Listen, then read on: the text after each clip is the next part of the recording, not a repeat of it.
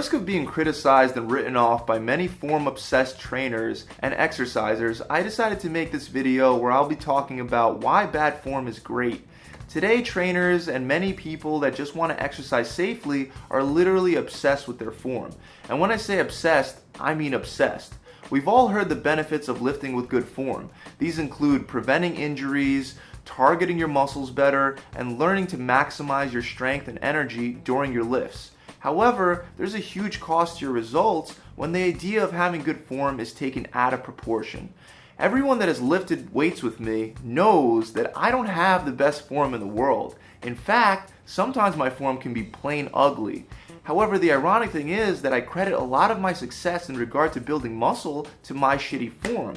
I know this sounds so far from what almost everyone else is telling you, but allow me to explain, and I'm sure you'll appreciate having bad form a little more.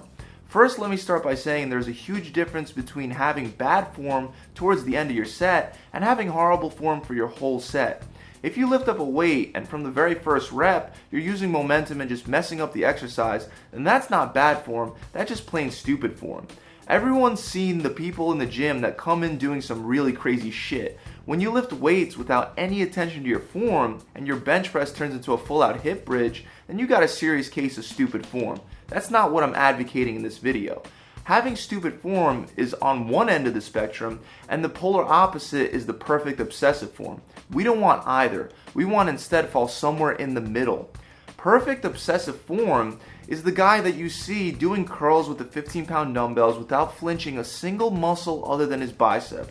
He'll lift up the weight, rep it out without any kind of struggle, and never have to do a single cheat rep. If he gets even close to cheating, he'll either stop the set short, lower the weight he's lifting, or do a combination of both. Unfortunately, there are a lot of trainers out there that fully endorse this perfect style of training. Now, unless this guy is on some serious steroids, just like the stupid form guy, he's not going to get the results he's looking for. And if he's a pure natural lifter, forget about it. Why? Because natural lifters need to lift heavy weight to grow their muscles larger and larger, and with heavy weight comes imperfect form. It comes with the territory. So, what exactly do I mean by bad form? I mean that by the end of your set, the last two to three reps should look a little sloppy if you pick the right weight. Where the perfect form guy would stop and grab lighter weight, you keep going and take advantage of the reps that truly count. Muhammad Ali had a great quote that goes like this I don't count my sit ups, I only start counting when it starts hurting. When I feel pain, that's when I start counting because that's when it really counts. If you're doing everything with absolute perfect form, when you start feeling that fatigue Muhammad Ali is talking about, you're likely to end the set shortly afterwards because soon after fatigue sets in, you start cheating. Unfortunately for the form perfectionists out there, the reps that count the most are the reps that you need to struggle with to complete. And there's no way you're going to truly struggle every set and maintain perfect form. To grow your muscles as a natural, you're going to have to take yourself out of your comfort zone. Whenever you step out of your comfort zone, there's going to be plenty of failure, and failure ain't pretty. The only way to have perfect form every set and every rep is to truly never push and challenge yourself. And if you don't push and challenge yourself, you're gonna hurt your results big time.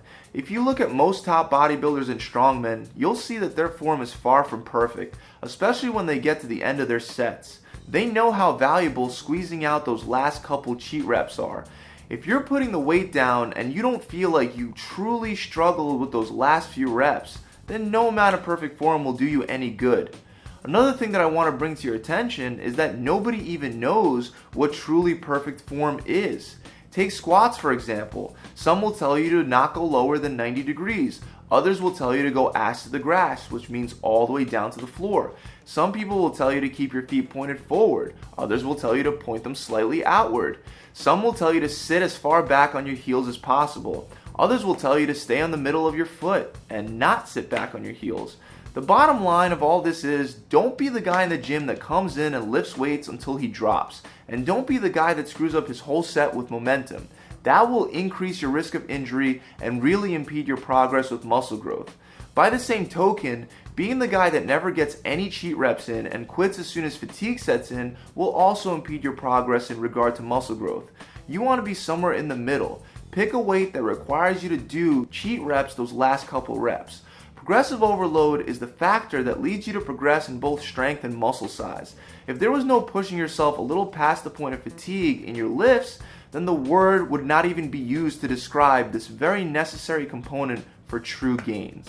That's it guys, I really hope you enjoyed this video. If you enjoyed this video, make sure that you subscribe to this channel where you could view more tips and tricks just like this one. Also, if you enjoyed this video, make sure you leave it a big thumbs up and comment down below. And if you'd like to work with me or one of my trainers online, you could visit my website. That's it. I'll see you guys next week.